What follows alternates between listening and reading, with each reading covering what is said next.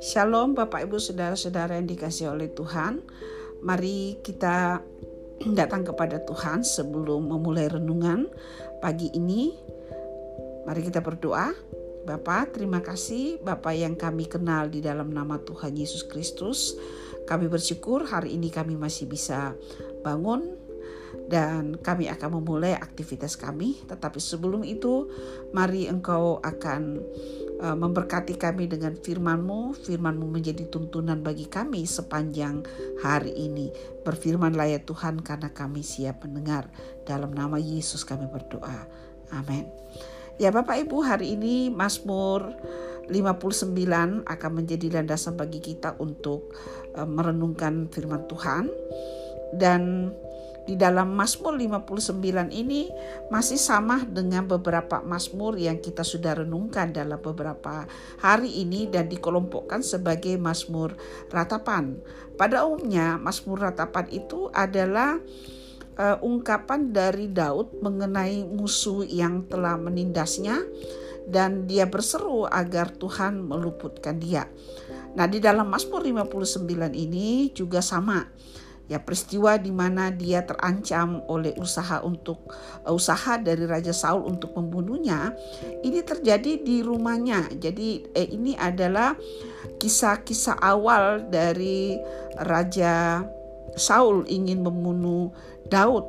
Ya waktu Daud sudah menjadi menantu dan menikahi putri dari Raja Saul yang bernama Mikal. Dan pada saat seperti itu Orang berpikir Daud adalah orang yang paling beruntung, tetapi dalam kenyataannya justru waktu dia berada di rumah e, istrinya bersama-sama, ayah mertuanya datang dan hendak membunuhnya. Untuk jelasnya mungkin Bapak Ibu bisa membaca latar belakang itu di dalam 1 Samuel 19 ayat 11 sampai 18. Ya diceritakan bahwa Mikal mendengar rencana pembunuhan ini sehingga kan pada waktu malam dia mendorong Daud untuk melarikan diri dan berkata kalau kamu tidak meluputkan dirimu malam ini dipastikan engkau besok akan mati karena ayahku merencanakan untuk membunuhmu. Untungnya Daud mempercayai hal itu dan dia melarikan diri dan ketika pagi Saul hendak membunuhnya dia sudah tidak ada. Nah, ini adalah konteks dari Daud menulis Mazmur 59 ini Bapak Ibu dan di dalam Mazmur 59 ini terdiri dari uh, dua bagian besar yaitu ayat 1 sampai ayat yang ke-8 dan ayat yang ke-9 sampai ayat yang ke-17. Ayat yang uh, bagian yang pertama ayat 1 sampai ayat yang ke-8 ini adalah ungkapan iman dari dari Raja Daud yang mengatakan Tuhan itu adalah pembebas bagi dia. Dia memulai dengan ayat 2, lepaskanlah aku daripada musuhku ya Allahku. Bentengilah aku terhadap orang-orang yang bangkit melawan aku. Lepaskanlah aku daripada orang-orang yang melakukan kejahatan dan selamatkan aku daripada penumpah penumpah darah Sebab sesungguhnya mereka menghadang nyawaku, orang-orang perkasa menyerbu aku, padahal aku tidak melakukan pelanggaran. Aku tidak berdosa ya Tuhan. Aku tidak bersalah. Mereka lah yang lari dan bersiap-siap. Marilah mendapatkan aku dan lihatlah. Jadi di dalam bagian ini Bapak Ibu, eh, Daud menggambarkan eh, atau memohonkan kepada Tuhan karena dia mengenal Tuhan sebagai pembebasnya Nah, kalau kita baca di dalam ayat yang kedua, Daud berseru kepada Tuhan, "Lepaskanlah aku." Lalu kemudian eh, di dalam ayat yang kedua B, bentengilah aku terhadap orang-orang yang bangkit melawan aku. Dan eh, ayat eh, frase ini ya bisa juga menjadi sebuah arti bahwa perlindungan Tuhan itu adalah dengan cara bagaimana Daud ditempatkan lebih tinggi dari posisi lawan yang sedang mengancam nyawanya. Dan Daud meminta keselamatan eh, dari Tuhan atas serangan atau usaha orang yang telah merencanakan atau berniat untuk menumpahkan darahnya. Dan dalam hal ini Daud sedang menggambarkan gambaran Tuhan yang menempatkan dia lebih tinggi dari serangan para lawan sehingga tidak bisa menjangkau dia. Dan kemudian selanjutnya di dalam uh, ayat yang keempat, lepaskanlah aku daripada orang-orang yang melakukan kejahatan dan selamatkanlah aku daripada penumpa-penumpa darah.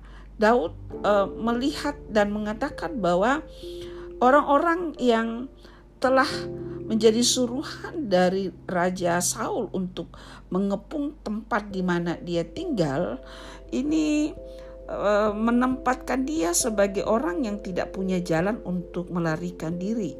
Ya, mereka adalah orang-orang perkasa, sementara Daud seorang diri dan pada saat itu hanya istrinya lah yang memihak kepadanya. Dan kemudian dikatakan bahwa orang-orang perkasa ini melakukan atau merencanakan kejahatan kepadanya sementara Daud sudah menyelidiki hatinya dan dia menyadari bahwa dalam kasus ini dia tidak melakukan kesalahan apa pun, dia tidak melakukan dosa kepada ayah mertuanya. Sebab itu dia berseru dan mengatakan, "Tuhan, luputkanlah aku. Tuhan, lepaskanlah aku." Dan uh, kemudian uh, di dalam ayat yang ke-9 sampai ayat yang ke-17 ini merupakan sebuah keyakinan yang memperkuat batin Daud bahwa Tuhan pasti akan melakukan sesuatu. Tuhan akan menjadi hakim antara Daud dengan lawan-lawannya. Ayat 10, ya kekuatanku. Maksudnya, ya Tuhan engkau adalah kekuatanku. Aku mau berpegang padamu. Sebab Allah adalah kota bentengku. Ini yang pertama bahwa di dalam uh, bagian ini Daud mengalami pergeseran dari rasa takut, dari rasa seperti putus asa bahwa dia tidak sedang hidup di dalam sebuah kesalahan, tetapi mengapa orang uh, mengepung dia dan ingin mengambil nyawanya? Itu sebabnya dia kemudian memandang Tuhan dan menggambarkan keyakinan dan harapannya hanya di dalam Tuhan. Ya, di dalam uh, ayat yang ke-11 dia juga selain mengatakan bahwa Tuhan itu kekuatannya dan dia mau berpegang hanya kepada Tuhan saja kota benteng itu Daud juga menggambarkan sebagai Allah itu uh, akan melakukan pembelaan kepadanya berdasarkan kasih setianya. Jadi Allah itu bukan hanya Allah yang menjadi kekuatan bagi dia, tetapi dia mempercayai Allah sebagai Allah yang setia, Allah yang berpegang kepada janjinya, Allah yang akan membela dia dan membawa betul-betul dia kepada posisi yang me, yang di mana dia dimuliakan dan tidak terjangkau oleh usaha dari musuh untuk membunuhnya. Nah, nah kemudian yang lain itu adalah bahwa uh, bagian keyakinan dari Raja Daud ini ya dia juga mengungkapkan sebuah keyakinan bahwa musuh-musuhnya ya walaupun nampaknya menakutkan dia menggambarkan di dalam ayat yang uh, ke 14 dan ke-15 mereka itu seperti anjing yang menggonggong dan mengelilingi kota ya. Mereka ayat 16 mereka mengembara mencari makan. Lalu bila mereka tidak kenyang maka mereka mengaum. Uh, seperti bahwa perilaku dari musuh-musuh Daud ini sebenarnya sangat menakutkan dan menggentarkan Daud namun, oleh karena dia tahu Allah itu adalah Allah yang setia, dia mampu melampaui kekhawatiran dan kecemasannya. Dia melihat Allah itu sebagai kekuatan dan juga adalah kota benteng, yaitu sebuah gambaran dia bisa berlindung kepada Tuhan. Ya. Nah, apa yang kita bisa pelajari dari apa yang ditulis oleh Raja Daud dari ayat-ayat yang sudah ada? Ya. Pada waktu kemudian uh, menarik bahwa ketika dia mengungkapkan keyakinannya tentang siapa Tuhan, uh, dia seperti dibawa uh, menurun ya yang tadinya dia begitu takut tetapi waktu dia mulai mengungkapkan Tuhan itu kekuatanku adalah Allah adalah kota bentengku dan uh, dia ketakutannya itu menurun tetapi imannya itu menjadi naik. Sehingga di dalam ayat 17 dikatakan, Aku mau menyanyikan kekuatanmu pada waktu pagi. Aku mau bersorak-sorai karena kasih setiamu. Sebab engkau telah menjadi kota bentengku, tempat pelarianku pada waktu kesesakanku. Ya kekuatanku, bagimu aku mau bermasmur, sebab Allah adalah kota bentengku, Allahku dengan kasih setianya. Bapak Ibu Saudara-saudara yang dikasih Tuhan, dari 18 eh, ayat yang kita sudah baca, apa yang kita bisa tarik dari uh, pengalaman Raja Daud ini? Bagaimana ketika dia merasa terkepung, lalu kemudian dia harus menjadi pelarian dan tidak ada tempat untuk meminta pertolongan, dia berseru kepada Tuhan dan ketakutan yang begitu menghantuinya digantikan dengan sebuah kepercayaan kepada Tuhan. Dan kemudian waktu kita membaca kembali sejarah Daud, betul Tuhan itu adalah tempat perlindungan. Karena usaha berapa kali pun Raja Daud dibunuh, ya berapapun uh, usaha dari Raja Saul untuk membunuh Raja Daud itu tidak pernah berhasil. Bahkan benar-benar pada akhirnya Daud ditinggikan, Daud dimuliakan oleh Tuhan. Ya. Nah, yang pertama pelajaran apa yang kita dapat? Ya. Yang pertama adalah Tuhan ini mendengarkan doa kita. Kita tidak boleh mengabaikan cara Daud menghadapi keadaannya. Cara Daud menghadapi keadaannya adalah berdoa. Doa adalah jalan kita untuk Tuhan mendengarkan. Doa adalah jalan kita untuk melihat jawaban Tuhan. Doa adalah jalan kita untuk mendapatkan keluputan, menyelesaikan persoalan-persoalan kita. Jangan mengabaikan pentingnya doa. Waktu kita menjadi lemah, kalau kita tidak berdoa memohon kekuatan dari Tuhan, maka kita akan menjadi orang yang lemah. Bahkan kemungkinan kita akhirnya menjadi orang yang kering dan tidak bisa lagi membangun iman kita. Berapa dari Bapak Ibu yang mengabaikan pentingnya doa? Saya mendorong hari ini waktu Bapak Ibu ada di dalam persoalan, jangan terlalu terburu-buru untuk mencari jalan keluar dengan kekuatan Bapak Ibu. Ambil waktu untuk berdoa, ambil waktu untuk berseru kepada Tuhan. Mengapa kita berseru kepada Tuhan? Yang pertama adalah bahwa Tuhan kenal hati kita. Ada rasa sakit yang luar biasa bagi Raja Daud di tengah-tengah pencobaan. Ketika dia berkata, Tuhan saya tidak salah. Kenapa musuh-musuh yang perkasa bersenjata lengkap datang mengepung dan saya tidak bisa membela diri? Tentu situasi ini sangat menyakitkan Raja Daud. Sulit untuk melakukan apa yang benar ketika orang melakukan kejahatan terhadap kita. Dan Daud bisa saja terpancing untuk mengeluarkan kemampuan dia bertempur yang dia telah membunuh berlaksa-laksa musuh sementara Saul hanya membunuh beribu-ribu orang. Daud bisa lakukan hal itu. Dan di dalam situasi seperti ini, di dalam situasi kita terkepung, kadang-kadang kita berpikir bahwa melakukan kejahatan itu diizinkan. Toh saya terkepung, tidak ada jalan keluar. dan tidak ada yang bisa menolong saya. Tetapi Daud belajar untuk tidak akan pernah melakukan dosa sekalipun dia berada di dalam situasi yang mengancam. Mengapa? Karena dia tahu bahwa Tuhan mengenal hatinya. Itu sebabnya dia bisa berdoa kepada Tuhan. Ya. Eh, Bapak Ibu Saudara-saudara yang dikasihi, Tuhan tahu hati kita. Tetapi manusia tidak.